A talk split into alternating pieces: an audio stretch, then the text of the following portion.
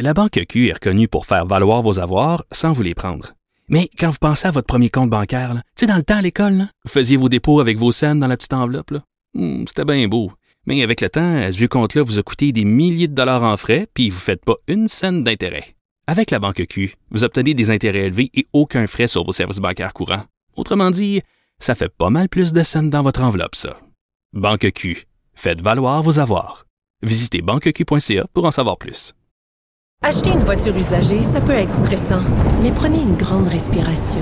Et imaginez-vous avec un rapport d'historique de véhicule Carfax Canada qui peut vous signaler les accidents antérieurs, les rappels et plus encore. Carfax Canada. Achetez l'esprit tranquille. Vous écoutez Geneviève Peterson. Cube Radio. On est avec Madeleine Pilote-Côté qui écrit dans le Journal de Montréal et dans le Journal de Québec. Vous pouvez la lire chaque lundi. Madeleine, salut. Allô Geneviève? Bon, toi aussi, tu voulais ajouter ton grain de sel euh, sur ce sujet, en tout cas qui semble encore fort sensible en 2022, celui de l'avortement. Oui, vraiment, euh, je trouvais ça important parce que tout au long de la semaine, euh, j'ai eu, j'ai lu des témoignages, dont le tien aussi, Geneviève. Ça m'a vraiment, ça m'a vraiment parlé, ça m'a rentré dedans aussi, puis de constater qu'il y a autant de femmes qui passent par par ce choix-là, qui passent par l'avortement. Ben, je me suis rendu compte que à quel point c'est un c'est un droit qui est important, hein, vraiment, puis c'est un droit qu'il faut un droit qu'il faut protéger, surtout avec ce qui se passe aux États-Unis. Qui a comme poussé ma réflexion plus loin sur euh, sur euh, quelle, quelle attitude faudrait adopter avec, ben, selon moi, là, avec les femmes euh, qui sont dans cette décision-là, qui pensent peut-être euh, interrompre leur grossesse, Mm. ou du moins peut-être qui ont fait le choix aussi de le faire, comme dans les jours qui, qui attendent l'intervention, ben, des fois, faut, en tant qu'entourage ou en tant qu'ami, en tant que famille, faut faire attention à ce qu'on dit à ces femmes-là. C'est-à-dire, Et C'est-à-dire, euh, premièrement, mon, mon premier, ma première suggestion, là, mon premier conseil, c'est euh, d'arrêter de, euh, de faire comme si la, la femme avait manqué sa contraception.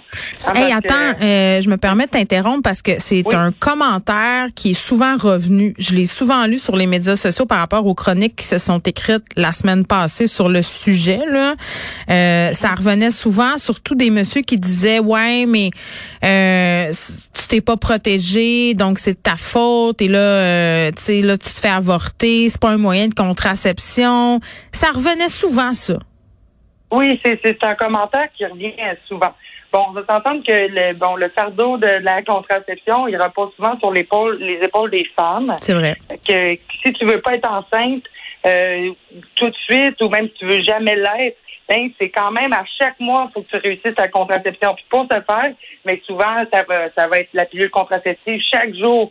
Faut pas que tu oublies de prendre ta pilule. Sinon, même avec euh, les condons, avec la pilule, avec le stérilet, il n'y a aucune méthode de contraceptive qui est efficace vraiment à 100 Ben non, moi je, je racontais un peu dans ma chronique Madeleine que j'avais pris rendez-vous pour un avortement. J'avais déjà deux enfants. J'ai pas précisé euh, dans le texte parce que c'est pas des affaires du monde si j'utilisais un moyen de contraception ou pas, mais j'étais sous pilule à ce moment-là. Puis j'ai tombé enceinte quand même là. C'est pas euh, c'est un Ben, scénario ça, qui se ça produit souvent quand même là.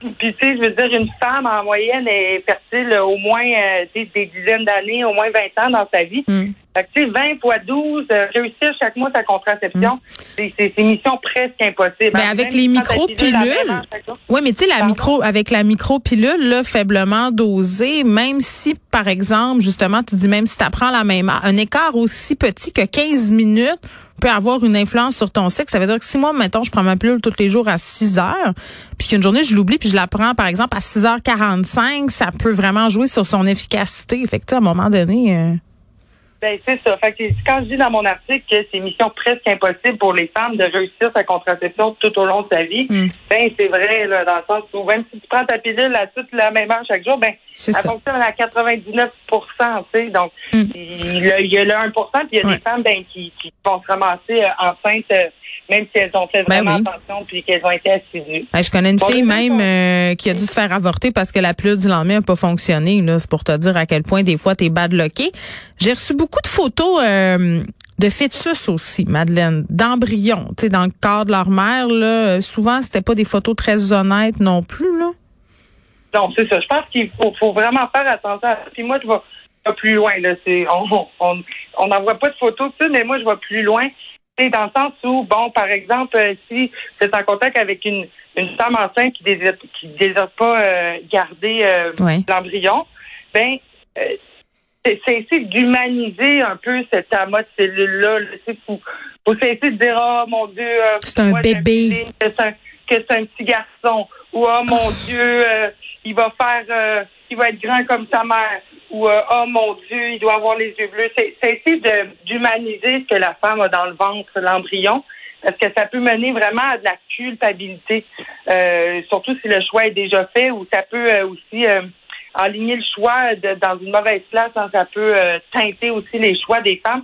Faire vraiment attention parce que ce n'est pas un bébé avant le jour de la naissance. On s'entend là-dessus. Ben attends, là, on s'entend là-dessus. Je veux dire, un bébé de 8 mois dans le ventre de sa mère qui est viable, c'est pas la même chose qu'un embryon de 4-5 semaines non plus. Là. Je veux dire, je pense qu'il faut pas avoir peur d'appeler un chat un chat. Là.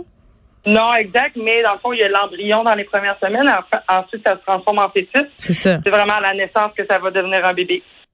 Oui, mais le fœtus, en tout cas, ça, ça, ça j'avoue que, puis je dis pas, tu sais, il y a des femmes qui avortent tardivement pour des raisons médicales, puis pour toutes sortes d'autres raisons. Moi, je suis pas en train de dire que ces femmes-là euh, devraient pas pouvoir avorter, mais il y a quand même une différence. La preuve, c'est que, tu sais, j'en parlais avec mes filles qui sont quand même assez jeunes. euh, la deuxième a 12 ans, l'autre a 15, puis, tu sais, je leur disais, hey, euh, c'est quand même bizarre qu'on ait tout ce débat-là, euh, c'en est pas un, puis les deux étaient comme, ben là, c'est des cellules au début, puis que pourquoi les gens capotent? Fait que, tu sais, pour eux autres, c'est vraiment acquis, puis ils en revenaient pas qu'on soit... Ben, ça, voit une belle évolution. Je trouve que les, les mentalités s'ouvrent aussi.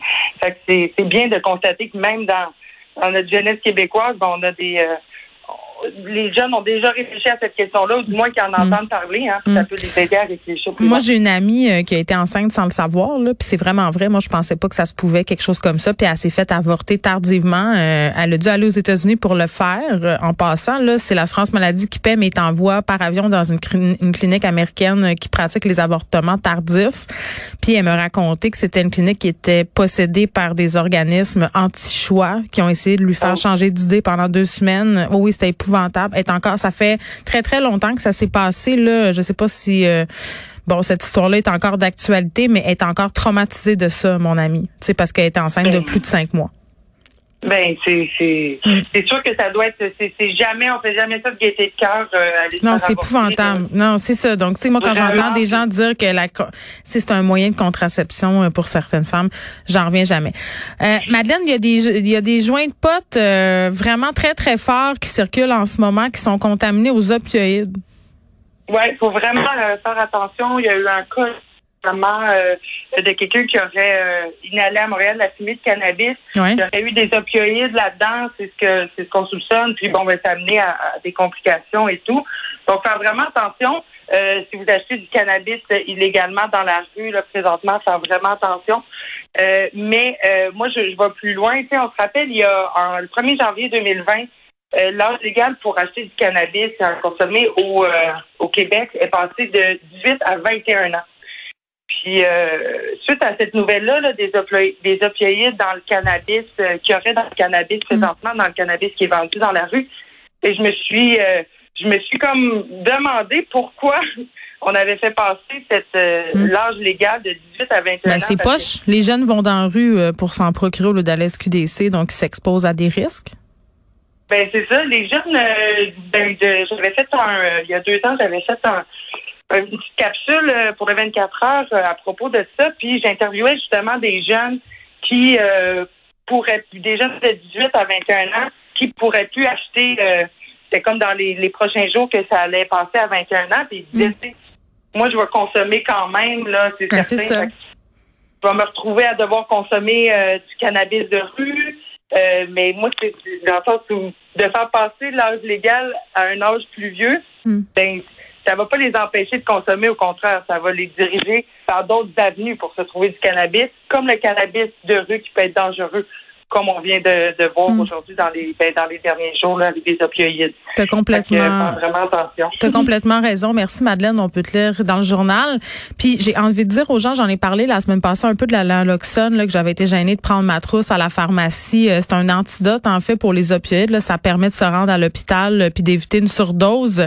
C'est important d'en avoir, même si on n'a pas de consommateurs d'opioïdes autour de nous. Si vous avez des ados, là, on sait jamais ce qu'ils peuvent consommer. Donc en avoir à la maison et savoir s'en servir, ça peut leur sauver la vie.